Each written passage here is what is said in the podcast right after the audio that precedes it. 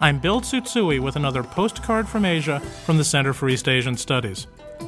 If you need proof that Japan is the noodle capital of the world, consider the Ramen Museum in Yokohama, which is devoted obsessively to these inexpensive Chinese delicacies. Ramen is ubiquitous and popular, a staple food of poor college students the world over, and this is Ramen Shrine. The museum walls are adorned with instant ramen packets from around the globe. Wall mounted TVs show continuous loops of ramen commercials, and the invention of cup ramen is celebrated. The museum also houses Ramen Town, a mini historical theme park.